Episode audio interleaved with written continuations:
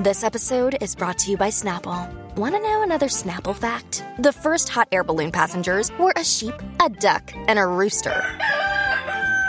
Ridiculous. Check out snapple.com to find ridiculously flavored Snapple near you. By now, you know that sound. It's the sound of the Home Depot. But what about those sounds? Those are the sounds of an LG wash tower with ultra large capacity, serving up a powerful yet gentle clean in just 29 minutes. Making this the sound of savings on the best appliance brands. The Home Depot. How doers get more done. Get up to 25% off the LG wash tower with ultra large capacity and reduced wash time. Pricing valid January 5th through January 25th, 2023. Gas Dryer Extra. U.S. only. See store or online for details. You're listening to the Rock and Roll Heaven podcast with LD and TJ. Can you dig that, baby?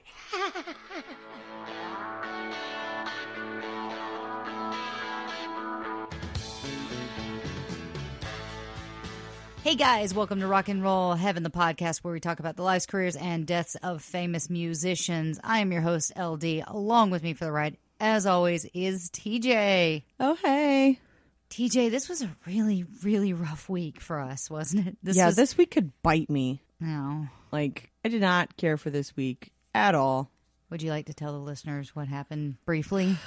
Yeah, so we had to very unexpectedly put our dog to sleep following a freak back injury. So, not fun for us at all. It's been just awful the last few days. So, so we are recording basically to take my mind off of it because I could not be at home anymore. So, sad recording session today for me. Well, I went to a, a rap party on Sunday night. Yeah, I didn't get to go to that with you. And, well, it's probably best that you didn't because I wound up getting pink eye. Oh my god. okay, I'm so glad that you told me before you said that that you're not contagious anymore at least. Basically, I was hugging a lot of people that probably had been hugging a lot of kids. Oh. That's all I can think of. So, That rap party was 21 and over. How are they hugging children? well, because they had to make the walk from the studio to the Ah, that's true. venue, and like the the finale Yeah. had just happened. So, and then we had the Game of Thrones finale. Have you even gotten to see it yet? No. I have not. Has it been spoiled for you yet? No, actually, I've been doing really well at avoiding spoilers. I liked it. And this is very divisive because I'm friends with someone that I work with right now on Facebook. And she was like, okay, you've been missing for three days. Number one, I don't know where you were. I was like, I had pink eye. And she's like, okay, never mind. But you liked the episode. And I was like, I loved it. I thought it was great. And she was like, we need to talk later for a very long time. And I was like, you're not going to change my mind. I actually really enjoyed it. So we're, Well, I- we're, we're not spoiling anything here. I just saying, Yeah. I really liked it. Well, I know this season people have been complaining a lot, but you know, so far there's only one thing that's happened that I didn't care for in the season. And we agreed on that. Yeah. We're doing another Patreon episode today, right? Yes, today is actually a very special day for two reasons. Okay. Number one, today's episode is a Patreon episode. So we want to give a huge thank you to Amanda. Yeah. Amanda sent us in her three selections, and they were all great selections. But it's kind of kismet is that the day that this episode comes out will be the 23rd anniversary of this person's death. And people like to call it the fall and rise of this particular artist because he didn't become famous until after he passed away. And the Oh, person that that sucks. yeah, the person that we're going to be covering today is Bradley Nowell, the frontman for the band So Sublime. sublime. Yeah. so good. I love Sublime. Normally, I'm pretty obsessive about attempting to get like all the dates straight.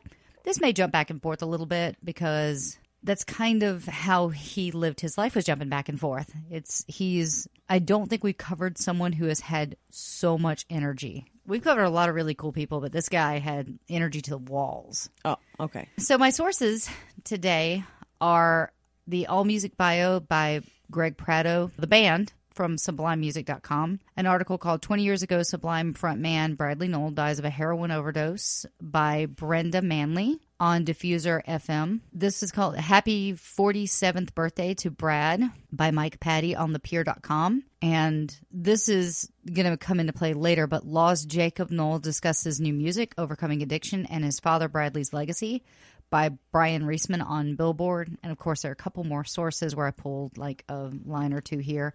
And there's a 44 minute VH1 behind the music on Sublime, and it's really good. I liked it. It seems to have um, a lot of the people that were involved in his life in the show. A lot of people that we talk about are actually uh, on that that special. So it's good, and you can find it on YouTube. I think you just look up Sublime behind the music or Sublime documentary, and it'll pop up. All right, jumping in. Bradley James Nowell was born on February 22nd, 1968. He and his sister Kelly were born and raised in Belmont Shore neighborhood of Long Beach, California. And if you know anything about Sublime, they were very Long Beach proud. Like a lot of their songs called out the LBC. Yeah. And his parents were Jim and Nancy. And as a child, he enjoyed surfing, sailing, and often participated in boat races, which is not something you would think. Like I could see the the surfing and sailing, but the boat races is that was new. All right. Nowell actually became a really difficult child and was often hyperactive and disruptive. I mean, I was the same. So his mother recalled that he became very emotional, very sensitive, very artistic, but he was needy.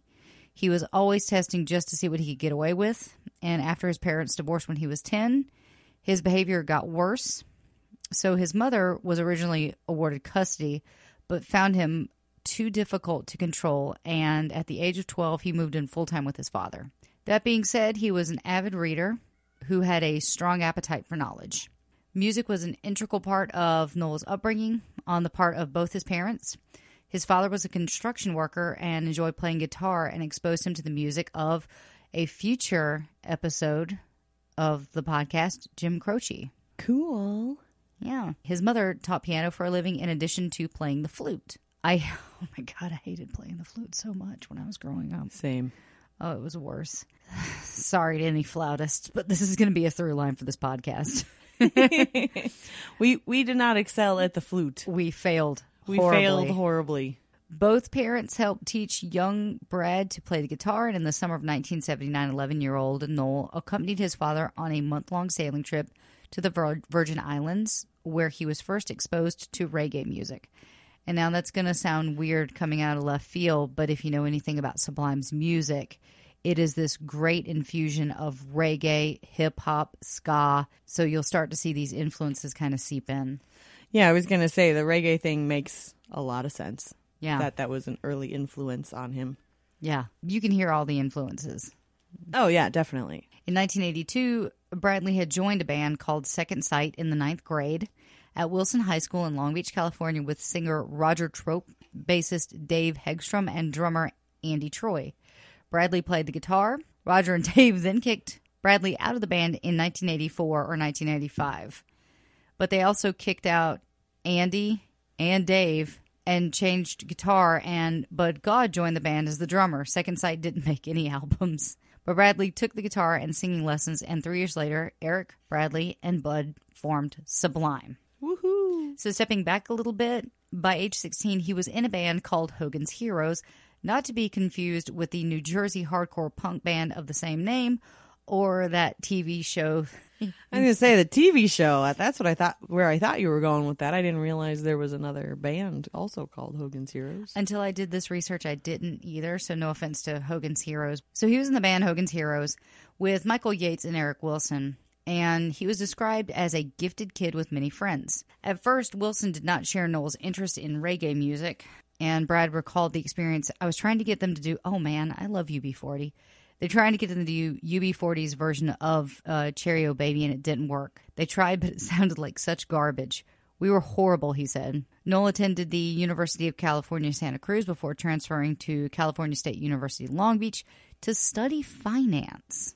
Well, that would have been a horrifying shame. Yeah.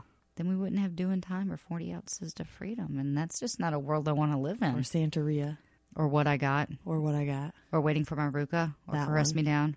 Or April 26, 1992. I could just name off all of the Sublime songs. So he was at while he was at Cal State Long Beach, Some sources say that he received good grades appearing on the Dean's List in 1990.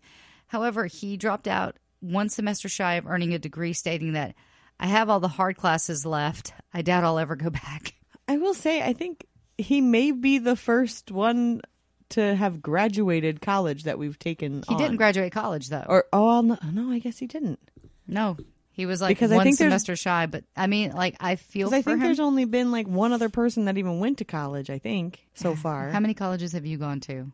Uh, two, Four, four. I think. It's really sad that you don't remember. like, like that's kind of a big deal, dude. So when when Sublime first emerged, few knew what to make of the gang of crusty, self-destructive SoCal punks fusing reggae, hardcore, punk, and ska into something entirely new.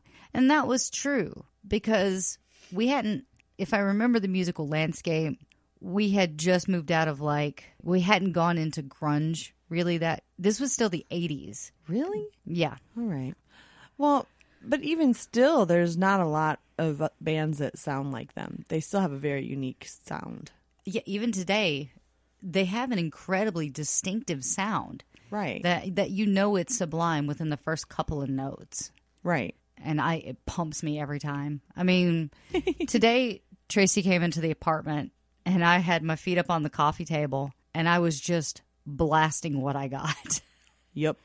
getting pumped for this episode according to a westwood one interview which can be found on disc 3 of sublime's box set in 1988 nowell got together with bassist wilson and drummer brad gaugh performing small shows at house parties and barbecues. And the band was often asked to leave the parties due to excessive noise and all too often the cops would actually show up and break the party up and i think at one point i was watching a special that said that the cops knew brad by name so Nice. Sublime uh, gained a reputation for their rowdy behavior and eventually became one of the most popular bands in Southern California. Despite their local success, music venues were skeptical of the band's eccentric music fusion and refused to to book the band. And in response, Nowell and Wilson created their own music label, Skunk Records. I'm wondering if that has a drug reference in it. It's possible. Telling venues that they were Skunk Records recording artists, helping the band seem more accomplished and enabling them to book more shows. It's smart. It's smart, but dang. But also, why would you not check into that and be like, what's Skunk Records? No, but if you got like a phone call and they're like, hello, thanks for calling the House of Blues. How can I help you? And they're like, well, this is Skunk Records recording artist Sublime, seeing if we can get booked. I assume that's how phone calls go. I don't know. that is not how phone calls go. Uh, so the band produced and distributed Sublime's early recordings on that label. So they actually did create the label. The band produced and distributed Sublime's early recordings on the label. So they like legitimately made it into a thing. yeah. Later selling demo tapes at shows and local record stores. So they're like one of the early indie label, like independent artists. Yeah. That's cool. There's you know what though? It's they never moved out of it Right. because Well, why would you at that point? Because then you're, I mean, yes, there are some things that a major label can help you with to grow in your career, but also many artists stay on that route because then you get to keep more of your of your sales, your revenue, you know, you have more freedom as an artist. that too. Yeah. In 1990, musical student Michael Miguel Happoldt, forgive me if I'm mispronouncing that name, offered to let the band record in the studio at the school where he was studying, although it was without the school's knowledge. And the, the band agreed, and then they snuck into the school at night where they would record from midnight to 7 in the morning. The recording sessions resulted in the popular cassette tape Jah Won't Pay the Bills, released in 1991. The the tape helped the band gain a grassroots following throughout Southern California, and it was during this time that Nowell became involved with drugs. For years, Nowell refused to try heroin. However, as he entered his early 20s and witnessed the man's success, he decided that he was actually going to try out the drug. His father explained his excuse for taking the heroin was that he felt like he had to be larger than life. He was leading the band, leading his fans, and he tried to put on this persona. He had heard a lot of musicians say that they were taking heroin to be even more creative. that using the same tactics that they used in recording Jah Won't Pay the Bills, the band recorded their debut album, 40 Ounces to Freedom, in secrecy at the studio at California State University, Dominguez Hills. Nowell recalled, "You weren't supposed to be in there after 9 p.m., but we go in at 9:30 and stay until 5 in the morning. We would just hide from the security guards. They never knew we were there, and we managed to get in thirty thousand dollars worth of studio time for free." You look like you're about to say something. Well, I was just sitting there and like, this is the same band that used to get almost like arrested or broken parties broken up because they're too loud and somehow they hid from the security guards Yeah. and no one knew that they were recording there. 40 Ounces to Freedom was released in 1992. 60,000 copies were sold. 30,000 of those were from the back of a van. That's one article I read. Holy crap. Yeah. we just kept being pukers and doing it all by ourselves. And now here we are today. We never thought it would be like this. We just thought we'd always be playing in backyard parties. A couple hundred people in Long Beach can claim that we played in their backyards. And that was from a an article quoting Nowell on Sublime Success in 1995. John Phillips, co owner of Silverback Music Management, who first came to know Sublime in late 1993 while working as an A&R rep for Gasoline Alley. John became the group's manager, eventually signing them to Gasoline Alley, becoming a key role in Sublime's music reaching the masses. Over a 45 minute phone call, John remembered and shared old stories of Brad. And these stories include evading dog catchers through the neighborhoods of Belmont Shore, California, in his pickup truck while Brad guided him through the streets as Lou Dog stood on the end of the bed of a truck without a leash. Or the, or the time when John had Sublime play his 1930s Sycamore address in Hollywood Hills to impress some industry people with the hopes of getting Sublime signed. Sublime played, but without mic stands, as they improvised by stealing stop signs to hold up the vocal mics, while a 1970s Tracy Lord porno played in the TV in the background. Fun fact I didn't know that there was a 1970s Tracy Lord porno. Well, see, now you know. And no one's half the battle. You learn things here, folks. Even we learn things from time to time here at Rock and Roll Heaven. We learn a lot that we did not know. My head is so full of just information now. It's true.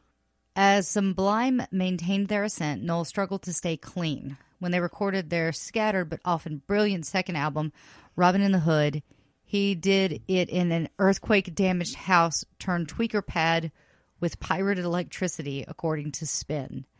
The lyrics to Pool Shark, which Nowell confessed, I want more and more, one day I'm going to lose the war, was eerily prophetic. Despite their growing popularity in Southern California, Sublime was still not signed with a major label. Around that time, Nowell teamed up with his longtime friend, Gwen Stefani of No Doubt, and they recorded the song Saw Red. And I'm not sure if you've ever heard Saw Red before. I don't think I have. It's a very it's a trippy song. It's only like 2 minutes and it starts almost like a 1960s psychedelic song, but you can already hear Gwen's vocals really really well and I think this is just I feel like it was just pre no doubt breaking into the the music scene. I think this is just prior to Tragic Kingdom. Oh, okay. Like they had recorded, no doubt had recorded one or two albums I think beforehand, and then Tragic Kingdom came out, and that was when like when they blew up. So, so that song "Saw Red" was eventually released on Sublime's Robin in the Hood album, which was self-recorded on a four-track cassette and then released in 1994. And several songs from that album detailed Nowell's worsening drug addiction. About a year later. Tazy Phillips took a copy of 40 Ounces to Freedom to a Los Angeles radio station, and this is a station that you know pretty well, I think. KROQ. K Rock? K Rock. Yeah. Yeah. Everybody knows K Rock. And requested that the song Date Rape be added to the playlist. So, have you heard Date Rape? I don't think that's one that I know. Soon after, MCA Records picked up 40 Ounces of Freedom for national distribution. Yay! And Sublime was scheduled to go on a tour of Europe. Nowell was, like I said, an avid reader who enjoyed quoting historians and philosophers, began studying European history to prepare for the trip. Attention from a major label did not curb Noel's drug use, however, which sometimes led him. I mean, this is really sad. Um, he is signed to a major label. They're about to go on tour, and he would actually pawn off his instruments and sell drugs, as reflected in the song Pawn Shop. So he would actually like pawn off his stuff to buy his drugs. Whoa. In February of 1996, Sublime returned to the studio to record the bulk of their self titled album, which would be their debut with MCA. Production was done by Paul Leary of the Butthole Surfers and the producer of Marcy's Playground and the Meat Puppets. You remember the song Sex and Candy? Oh yeah. Yeah. Love that That's song. a good song. At Willie Nelson's, oh, I'm going to butcher this, Perdinell's studio in Austin, Texas. So they recorded it at Willie Nelson's studio. So while on tour in the mid 1990s, and I hope I get her name right. If I don't, I'm so sorry, but after this, I'll only refer to her as Troy. Nowell met Troy Dendekker. Dendekker grew up in Southern California in a home. Okay, so what I'm about to say is, of course, hearsay. I, I pulled it from several articles. I, I never like to assume that any of this is actually true. So apparently, she grew up in Southern California in a home with a drug addicted mother and a father who is also a drug user and a member of a motorcycle gang. In an interview, Troy, who has considered a career in drug and alcohol counseling, stated that she loves addicts because they are ultimately kind people. Troy also says that she does not have anger toward her parents regarding the way that she was brought up because she phrased it, her parents were real. So the two started dating, and Troy actually became pregnant, giving birth to a son, Jakob James Nowell, on June 25th, 1995. And in May, on the 18th, 1996, just a week before Nowell died, the couple married in a Hawaiian themed ceremony in Las Vegas. In an interview with Rolling Stone, Troy said that Nowell was very happy and pleasant to be around when he was under the influence of his substances, but added that he could be very difficult when not under the influence. The goal, Troy said, was to have Nowell be hap- a, as happy sober as he was when he was high. To that end, Brad attempted to detoxify and do drug rehabilitation several times, but such treatments usually had short lived success, which was usually a disappointment to his family and friends. Bandmate Bud Gaugh tried to be supportive of Nowell in his recovery and occasionally in his usage. Gaugh said that he had tried to be Brad's conscience, and then sometimes Gaugh tried to be Nowell's drug buddy. So he was kind of playing both sides. Like, I want to try to help you get sober, but if you're going to get high, I'm going to get high too. Oh yeah. So after the birth of his son, he actually attempted to do several different kinds of drug treatments in an attempt to overcome his drug dependency, but uh he he was unsuccessful. Right. So he he was trying. Hmm. Attention from a, a major label did not curb Nowell's drug use. His use of heroin actually increased. He had been known sometimes to pawn his guitars to support his habit. Miguel would have to go find the pawn shop and buy the guitars back. That's just sad. So at this time, a couple sources say that he was spending about $4,000 on heroin a month while recording the tracks. Holy crap. You know, we say that, but like we don't actually know how much that is. What do you mean? I mean, how like expensive? How, like yeah, how much? Like what's the street? Like the amount price? of drugs? Yeah, how much? How much four can grand? How much can you buy for four thousand dollars? I have no idea. I'm just I'm not commenting on the amount used so much as the amount spent Yeah. every month. Like holy wow. So, seven days after Nowell's marriage to Troy, Sublime embarked on a five day tour through California cities in preparation for the summer tour of Europe, which is when he started like completely absorbing the European history. The tour was intended as a means of promotion for their upcoming major label debut album. On May 25th, 1996, after a show in Petaluma, the band was scheduled to head up north. That morning, Bud woke up to see Brad half in bed with his feet on the floor. At first, Gaugh assumed that he had been so intoxicated that he couldn't get into bed. However, further inspection allowed him to notice a green film around his mouth, and it was obvious that he had overdosed. He called for paramedics, but Brad had been dead for hours and was pronounced dead at the scene. Nowell's last performance took place at the Phoenix Theater in Petaluma, California. Nowell was cremated and his ashes were spread over his favorite surf spot, Surfside, California, and a headstone was placed at the Westminster Memorial in Westminster, California, in his memory. And every day on that year, friends and family visit his grave at the park to drink, smoke, and leave memorabilia and reminisce. A few weeks after Nowell's death, fellow Southern California band No Doubt, which we talked about how he was actually really good friends with Gwen Stefani, going so far as to record uh, an, a song with her, headlined a cautionary, and that is in quotations, benefit concert in tribute to Brad. Troy, which was Nowell's widow, and the various bands who performed wanted to make it clear that they were not glamorizing the way that Nowell died, but they wanted to celebrate his life as well as to establish a college fund for his son Jacob. On January 11th, 1997, Los Angeles Times article titled Cautionary Concert in Rocker's Memory. Writer Jerry Crowe quoted No Doubt bassist Tony Kanal saying, Obviously, it's going to be very emotional because you're playing a show to commemorate a good friend who died for a very wrong reason. But you're also there to change a few things for the future and prevent stuff like this from ever happening again. A lot of times we hear about musicians doing drugs and it's so blase and cliche. You just kind of say, oh, he'll be fine. Somebody will take care of him. But that's not true. It's important for every single one of us to stand up and say, enough of this shit. It's time to make a difference. Jason Westfall, one of Sublime's managers, was quoted as saying the surviving members of Sublime had no interest in continuing to perform and record under the Sublime name.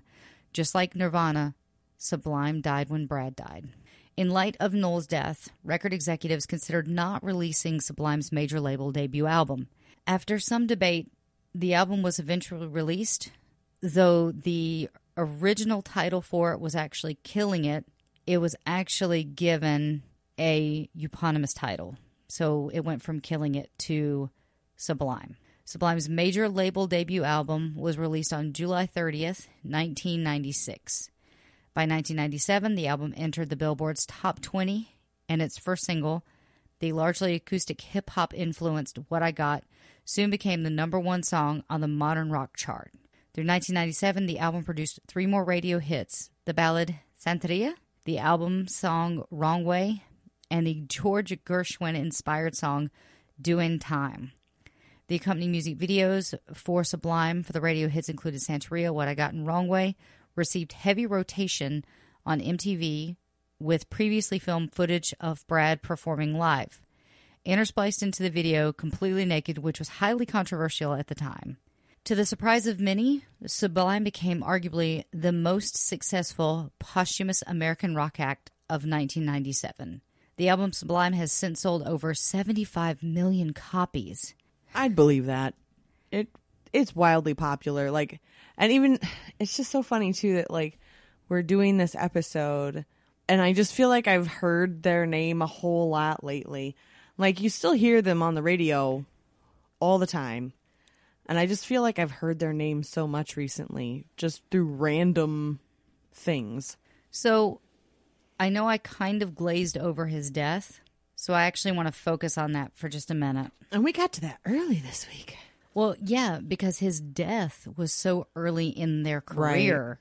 So I actually kind of just want to focus on what actually happened to him or what we know, what, what a lot of sources say happened to him. Right.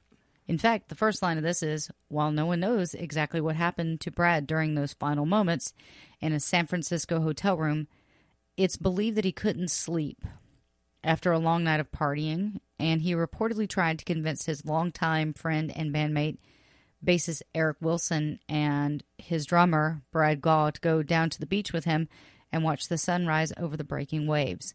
But they were too tired and hungover, so Nowell took Lou Dog, his beloved Dalmatian, and went out on his own. At some point after he returned to his hotel room, Brad must have shot up. Gaugh, who had used the same stash hours earlier, eventually woke up and found the singer lying with a green film on his lips and, oh my God, and Lou whimpering at his feet. No. It is presumed that Nowell had already been dead for some time. That kills me. I'm sorry. Beyond the immense personal loss, his death was devastating and tragic within the music world. After forming Sublime out of Long Beach in 88, Nowell and the band had become the DIY phenomenon in the rising ska punk scene. A party band through and through, they were driven by Nowell's chill inducing vocals and percussive dub influenced guitar, both of which paired perfectly with the infectious, breezy rhythms of Wilson and Gaugh. while the band was staying at the Ocean View Motel in San Francisco, Bud woke up to find Nowell lying on the floor next to his bed and his Dalmatian Lou was curled up. So after Brad's passing, for all intents and purposes, Sublime was done. So Wilson and Gaugh, which was Eric and Bud, his bassist and his drummer, Right. continued on as the Long Beach Dub All Stars, and for years they refused to perform again as Sublime. But in 2009, after being blocked by the Nowell State, they arrived at a compromise when they reemerged with singer Romy, uh, with Rome Ramirez as Sublime with Rome. Gaugh left the band in 2011. The new band plays all of Sublime's original songs except for one of my favorite songs, which I just forced TJ to listen to, Caress Me Down, which Rome refuses to play out of respect for Nowell, as it's sung from his his perspective. The lyrics, Me Llamo Bradley, is kind of what he's going for. The band also recorded original music. Their 2011 debut album, Yours Truly, is dedicated to Brad.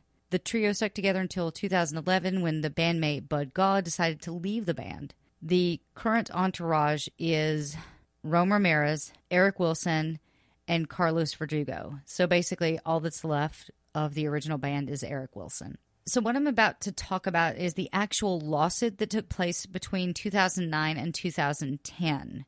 And so, this comes from, I believe, the court registrar, which basically takes down all the information of a court case. And Right. so, yeah, so this this was pulled from an article about the court case. On October 23rd, 2009, one day before the Smokeout Festival concert took place, Nowell's family and the executor of his estate threatened Gaugh and Wilson, along with Ramirez, with a lawsuit that if the reconstituted band continued to use the Sublime moniker. So basically, what that says is if they were going to keep performing as Sublime, there would be steps taken To block them. to block them. Yeah.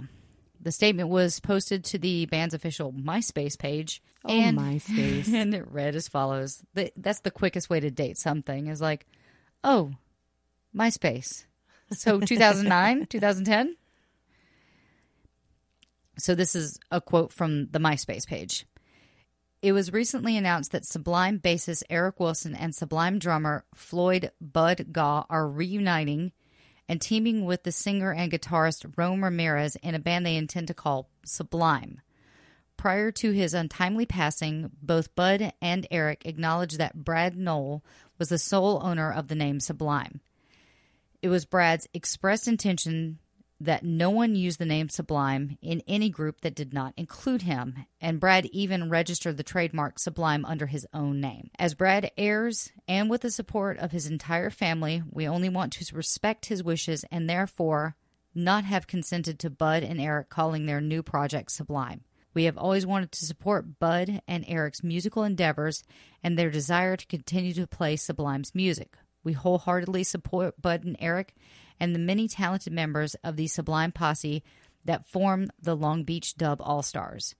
Soon after Brad's death, to honor him, even though their original recordings, live performances, and Sublime music until they disbanded in 2001. But out of respect for Brad's wishes, they have always refused to endorse a group performing a Sublime and now, with great reluctance, feel compelled to take the appropriate legal action to protect Brad's legacy. Our hope is that Brad's ex bandmates will respect his wishes and find a new name to perform under, as so as to enhance the Sublime legacy without the confusion and disappointment that many fans have expressed upon seeing the announcement. So basically, the summation of that is that when Brad was alive, he had trademarked the Sublime name, and once he passed, his estate held on to that legacy Right. and they don't want to confuse people by performing under the name Sublime. And the family, it sounded like, didn't mind if Bud and Eric went out and performed Sublime songs. It was just they couldn't perform under the name Sublime. Something similar to that happened, um, and we'll learn more about that in a future episode. But something similar to that happened um, with the Doors as well Interesting. after Jim Morrison's passing. So this is hopping out of that MySpace post On November 3rd, 2009, a Los Angeles judge shut down the efforts by the new lineup of Sublime to perform under the name. Jeremiah Reynolds, who represents the estate of original Sublime singer Bradley Nowell, comments on the case. The point we were trying to make is that we encourage these gentlemen to go out and play. We think that they're great musicians. We just don't think it's appropriate to call the group that doesn't have Brad and has a new lead singer of Sublime. It's consistent with Brad's intentions that we seek to protect the name. The court agreed that Bud and Eric and the new lead singer did not have the right to go out and call themselves Sublime. So that was um, Jeremiah Reynolds' quote. As part of the preliminary injunctions, I cannot say this word, folks. It's it's like ten fifteen at night. I'm so tired. It's preliminary injunctions. Yes. There we go. The new lineup are said to be unable to perform or record under the name Sublime without approval and permission from the Nowell estate. A spokesman for Gaugh and Wilson declined to comment. Thomas Brackey, who represents the surviving Sublime members, did not return calls. And of course, this is coming from a different thing. So I'm sure he wouldn't return my call either, but apparently he's not returning these calls. So the injunction is dependent upon the bond of $125,000 being posted in the event that it is later determined that the defendants, the surviving Sublime members, suffered damages as a result of the ruling. Reynolds said that the bond would be posted, and Gaugh and Wilson issued the following statement. Our goal continues to be sharing the music and the message of Sublime. With all of our fans around the world, we intend to take the court's advice and work on a business solution to this issue. We hope that the estate follows suit so that the music of Sublime can live on and be accessible to everyone. In January 2010, the case was dismissed and it was finally announced that the new lineup of Ramirez, Wilson, and Gaugh would perform together under Sublime with Rome. So, as my husband says, I think it's like a pretty old saying. It's just, you know, it's a good compromise when no one's happy. I like that. So, that kind of, sort of, wraps up the story of the lawsuit. Now, I'm going to talk about one of the most important and valued members of the band that we have not spoken about yet. Oh, this is the part where I'm going to cry. I'm going to talk about Lou Dog. I might get real quiet for a little bit, folks. It's okay. Lou Dog, whose proper name was King Louis Nowell, born on November 25th, 1989. In February 1990, Brad purchased a Dalmatian puppy from an old man for $500 and named him Louis after his grandfather, also referring to him as Lou Dog. He became a mascot for the band. Lou was often allowed to wander around the stage during concert performances, and Louis was also featured on the cover of Sublime albums and was referred to in the lyrics of Sublime songs. In Sublime's most successful radio track, What I Got, Nowell sings, Living with Louis Dogs, the only way to stay sane. Another prominent song from the band, Garden Grove, mentions Lou Dog as such. We took a trip to Garden Grove. It smelled like Lou Dog inside the van. Oh, yeah. I'm not singing the lyrics, so it sounds much better coming out of Brad's face. Sorry. in the the song "Doin' Time," which was the Gershwin inspired song, Nowell can be heard singing. All the people in the dance hall will agree that we're well qualified to represent the LBC. Me, me and Louis gonna run to the party and dance to the rhythm. It gets hot.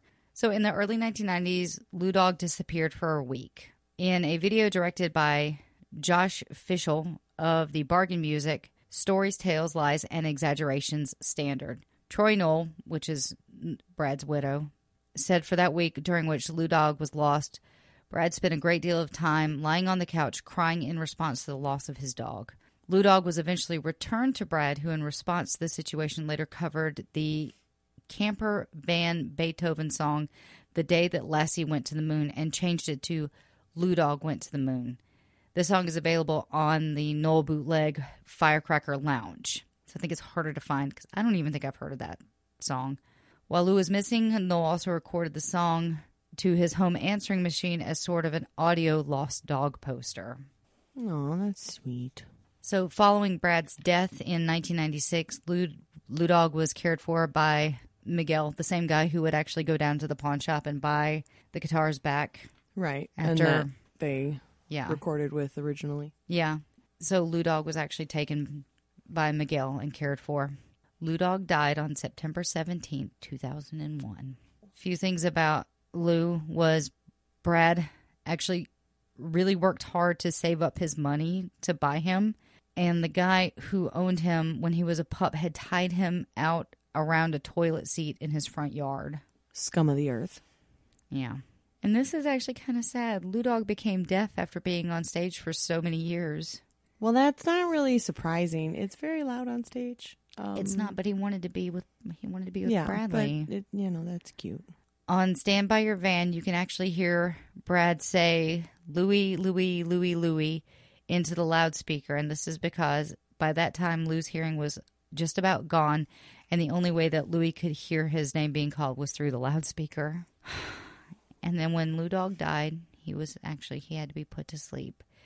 He was cremated, and like Bradley, half of his ashes lie next to the headstone, and the rest were scattered to the sea. So oh. him and his his dad were reunited.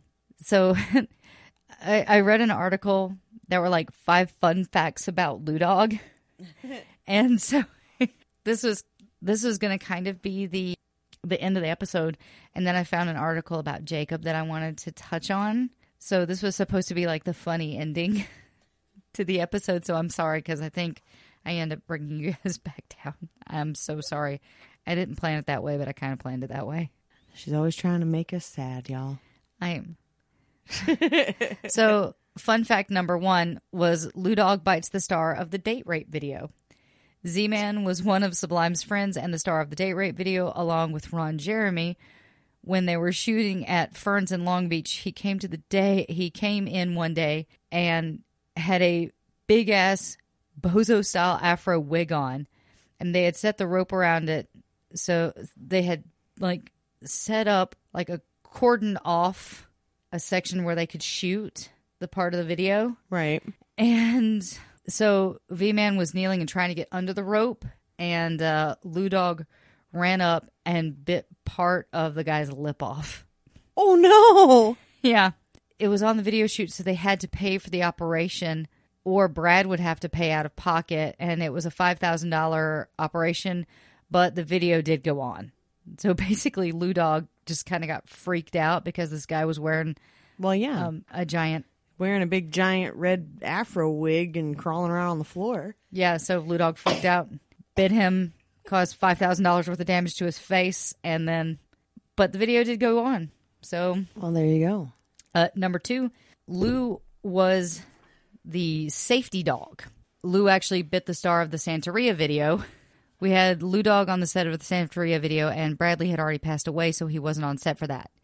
But they were filming it with McG, who would later go on to do the Charlie's Angel movies. And we had Tiny, which was Tom Lister Jr., this seven foot, 300 pound big ass dude. And so McG's setting the scene up, and he wanted Lou Dog to come on top of Tiny while he was lying down and then look at the camera. And people tried to tell McG, well, I did, look, dude, don't push your luck here. Don't have the dog so close to the actor's face. It's going to blow up. And sure enough, Tiny, this big ass guy, shakes his head and makes a weird sound. And then immediately Lou Dog lunged him and bites him in the face. And so Tiny was like, What the F? And Lou gets taken off set. I just looked at McG and said, I didn't want to tell you I told you so, but dude, what are you going to do now? The next day they had to hire a dog trainer with a couple of Dalmatians. So if you'll notice in the Santeria video, there's a Dalmatian on the set that's not Lou Dog. He got off. He got kicked off the set for biting. So basically, don't be in a Sublime video with Lou Dog. Yeah, Because you'll get your face bitten off.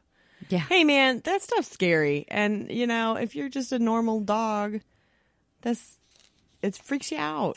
Yeah. So I'll skip to number five. I I liked Lou Dog fine until he bit me. Lou Dog loved Bradley, but man, even Gwen got bit. Lou Dog bit Gwen with the trag when with the Tragic Kingdom dress, and then she replaced the bite with a heart patch. So if you look at the picture of her in the Tragic Kingdom dress, there's actually a heart patch there from where Lou Dog had bitten her. Whoops. The second story is that I actually got bit by Lou Dog when I was announcing Sublime at the Phoenix Theater. I did this awesome introduction for them, and I was jogging off stage when I catch Lou Dog out of the corner of my eye and thinking, oh, that's cute. Lou Dog is following me off stage. Instead, he catches up with me and bites me in the leg and rips a hole through my jeans. Oh, geez. Fortunately, I was at the curtain, so no one in the audience saw me literally jump 10 feet. I hated the dog after that. I still have the jeans with the Lou Dog tear in them. Lou Dog was allegedly at the foot of the bed when Bradley died. So, yeah. Was that still Gwen? No, Oh, you didn't mention who that was. no, it was two. It was two different. Oh, okay. No, basically the whole summation So of that story is just Lou bit everybody. Yeah. you couldn't you couldn't escape it. Uh, But apparently he was super loyal to Brad. They had this bond that, you know, a person and their pup feels. right. And so I get it. Lou Dog was a good good boy, good boy, and finally he got to hang out with Brad in the great stage in the sky. All right, so the next thing I'm going to talk about is arguably what I would consider Brad's greatest legacy, which is his son, Jakob. And I was watching the the VH1 documentary behind the music and Troy was saying that she is sad for the circumstances around Brad's death, specifically because Jakob would grow up and not know his father. He'd have no memory of his father. And you have to remember that they were only married for a week before he died. Oh shoot, that's right. So, That and sucks. and Jakob had been born in June and he died in May. Mm. So he wasn't quite a year old when his father passed away, but of course at that age you're not going to have any memory No. of your of your dad. So this comes from that article I was actually referring to earlier that was on billboard.com written by Brian Reisman called Laws Jakob Nowell discusses new music, overcoming addiction, and Father Bradley's legacy. So, and I quote, two years sober next month, and in the midst of a personal creative renaissance, 23 year old Jakob is embracing his musical destiny and pushing forward full steam ahead. And I don't know if it's Law or LAW because it's all capitalized. Law's first full length album, There and Back Again, released on November 23rd, takes off from the reggae punk sounds that, that Sublime thrived on. The lead single, Cold, in particular, with its Game of Thrones on a budget satire video. But the band's but the band further injects a 1990s hard rock sound and other influences into its melee melee melee, melee. Jakob appreciates the fact that fans of his band generally know about them because of his father, and he hopes that they will stick with Law through its musical evolution. He knows success is not guaranteed just because of his lineage, and that he and his bandmates are willing to work hard to make it. Before press time of the, the article, they had made plans to record with producer Steve Albini, Nirvana, and Cheap Trick. Law's members have been playing music since they were in middle school. Jakob's paternal grandfather taught him the basics of guitar. So basically, just just like his father was taught by his father, he's actually being taught by his grandfather. So Right. him and his dad learned from the same person. Bradley's dad Yeah. Taught both of them. Yep. Early footage of the band as a trio playing four years at the age of the 25th anniversary show for Skunk Records, a label that Bradley formed to help Sublime gain extra attention as a signed band, proved that his son was already a natural in front of the crowd. I've always really liked the stage, declares Jakob. Being an entertainer and performer has always resonated with me. I think there's a lot that one can do on stage that they can't do off it. Personally, I feel more comfortable up there in front of an audience than I do on the ground floor talking to people. When asked which song on There and Back Again was most personal, Jakob, whose Law's lyricist, chose Autumn Light and Blinking. The former song was very influenced by his upbringing.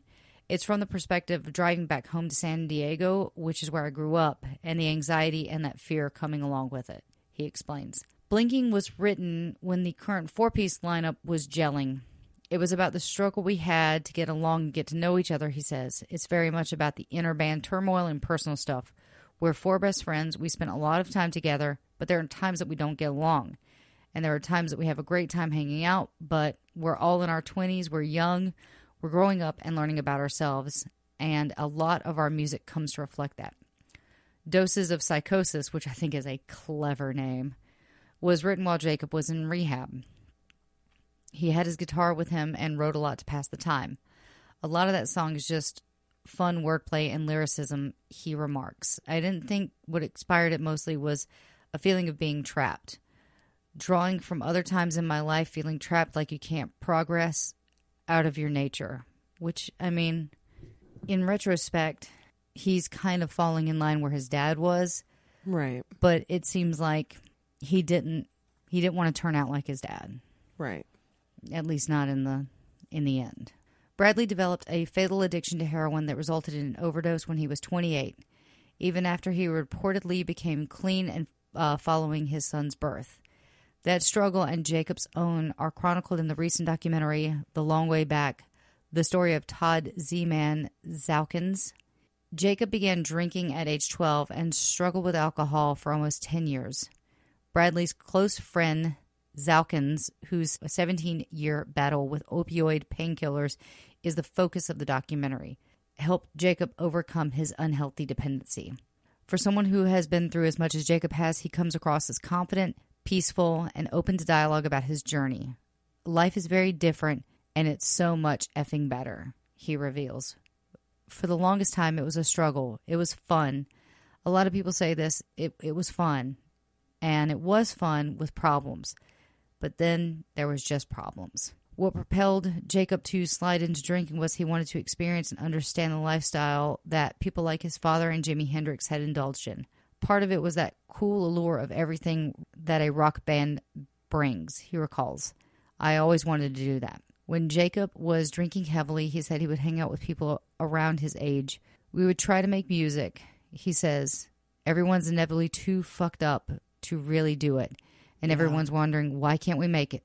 It's almost like people have it backwards. Before you get famous and then get addicted to the drugs and alcohol, now people do it the other way around. In the end, I didn't want to become a cliche, yet another rock musician to succumb to drugs and alcohol. It's played out, he concludes. You can still see it with these young dudes now who are basically the new rock stars. In the 90s, they all died at 27, and now they're dying at 17. And so I just wanted to wrap this up with, of course, a quote from Brad Of course. Good music is good music, and that should be enough for anybody. So, in the end, I think Brad has Bradley has left two great legacies. We have the music of Sublime that we can still enjoy, and I still do almost on a daily basis. I love Sublime. They're they're up there in my top five bands, probably of all time. It was a pleasure doing this episode, and I'm sorry that was so bouncing back and forth. so thank you, Amanda, for suggesting this. I wanted to mention a couple things too. Is that there's a new documentary coming out because I follow Troy on Instagram, and she's always posting these really cool pictures, and I, I really like following her her Instagram. So I don't want to blow up her Instagram. So if you want to go find her, you're more than welcome to. But I'm not going to give out her name. Yeah. So I had to do some digging to find her, but I really like her. Okay, I can't actually find the the proper name for the documentary. So there's a new Sublime documentary out Or coming out. or coming out. I've I've been following Troy on Instagram, and it I don't know if, if it premiered at Tribeca Film Festival or not, but Troy was there, and she was actually photographed with Bud on, on a CBS article. So I've been trying to find out where to find it because usually if there's a documentary, I'm going to absorb it as quickly as possible, especially if it's about like the rock genre. So maybe if I can find the proper name and it's not just this, the new Sublime documentary, then I'll try to post it in our show notes. But Sublime today is even still inspiring artists. And didn't you have something to say about new Sublime stuff? Yeah. Um. So I listened to the Woody Show on my like ten minute drive to work in the morning, and it happened to be when they were talking about this. So I found out about it because I've heard about like I've just heard their name so much recently, which I just find really interesting because we were doing this episode today. Yeah. So they played a new cover by Lana Del Rey doing time to kind of get listener feedback, Oh, here it is. fan feedback. It's actually pretty it's pretty good. I mean, it's her style. So, briefly, the picture will end up on our socials, but so LD just listened to the Lana Del Rey cover and oh, she is not Oh, no. impressed. No. no. I mean, I thought it was fine. It's it's not sublime. It's not It's- sublime. It's Lana's style. Well, I don't listen You either to dig Lana it- Del Rey. Well, so that's what I'm saying. You either dig it or you don't. It seems like it doesn't. It seems to be about 50 50 that people. I'm on one of those 50s. and this being the the the day that this comes out is the anniversary of his passing and I I think that anyone that's listening to this episode and has made it this far knows that I love Sublime and even 23 years later his music still hits me and his music still, you know, gets me pumped and I love it. And he was one of the first artists that I remember where his when I found out that he had passed away, I was so sad. I was so bummed out because I had just discovered him like a lot of people had and I wanted more. And there just there wasn't anything. And so there's this Bradley sized hole in my musical heart because we won't get any more new sublime music. And I think that's Well, they made some with the new front man, yeah, but it's not but it's not the same. It's not the Yeah. same. It's missing that almost like nymph, that sprite, that that little spark. It's missing that that one key element that made Sublime Sublime. Right. And so on his anniversary, I miss him. I never knew him, I never met him, but I miss him. And I'm glad that we got to do this episode on this day. Yeah, So, me too. Thank you so much to our Patreon, Amanda, who suggested this topic. I hope we did him justice. I hope you know how much I truly enjoy Sublime, and I I knew a lot a lot of these facts because I had really loved the band, and um, so yeah, we hope you like this episode. Yeah. Next week, we're taking a break from the recent passings and we haven't had any new suggestions recently. So I'm excited to make my own pick next week. And what is your pick going to be? Well, we haven't done a lady for a while. So I am going to do some digging and finally learn more about someone whose music I really enjoy, but I don't know much about. Uh, and I'm going to be covering the life, career, and death of Miss Nina Simone. Nice. And I picked someone for my next episode because of the mystery surrounding their death was so interesting and it's made a lot of like top 10s, top 15 most mysterious deaths in music. And so I'm going to cover Bobby Fuller of the Bobby Fuller 4. Which I'm gonna, I'm I'm very interested in that. I'm interested in your topic too. Yeah. Because I think this is, I don't actually know a lot about Bobby Fuller. I know the song. So I'm actually really excited about the coming weeks because it's stuff that we really don't know about. So we get to learn. And I think I'll actually have time to read a book. So I'm really excited about that. If you would like a chance to sidetrack us on our future episodes, and we actually love doing the Patreon episodes because a lot of the times it's either someone we know no, nothing about or it's somebody that we love and we get to fast track them. So we actually have like an, an Excel spreadsheet of like all the oh, artists and the things that we have coming up, and so it's it's a nice respite. So if you want to be one of the people that get to pick a Patreon episode, we still have a couple spots left. And if you donate at the $5 level, you basically get to send us three selections. We pick one of them, and then one of us will cover that subject. So you can still get in on that ground floor of the $5 level. Thank you so much to the people that already donate to our Patreon. We could not do this without you. We have an amazing set of pillows now. And- yes. and we almost have a domain name, so we're excited Yeah. about that. So if you would like to donate to our Patreon, you can do so at patreon.com backslash rock and roll heaven. You can find us at Twitter at rock and roll LT. Facebook is rock and roll heaven pod. Instagram, rock and roll heaven LT. I'm still not going to say our website. And you can email us at rock and roll heaven LT at gmail.com. Please, guys, if you could just take two seconds and give us a rating and a review if you have the time. We really could use the bump because that gives us a little bit more visibility on things like iTunes and Stitcher. So if you could just push the little button, five stars. And if you decide to leave us a one star review, at least tell us why. Yeah, at least tell us why. We don't get better if you don't help us get better. So, guys, thank you so much for checking out this week's episode. We really hope you liked it. Make sure to check us out next week when we're going to cover. Nina Simone. And TJ's going to take the helm on that one. So I get to sit back on my new Freddie Mercury pillow and just relax. So, you guys have a great weekend, and we will see you soon and keep rocking in the free world. TJ, Yes. I love you. I love you too. Bye. Oh, so tired.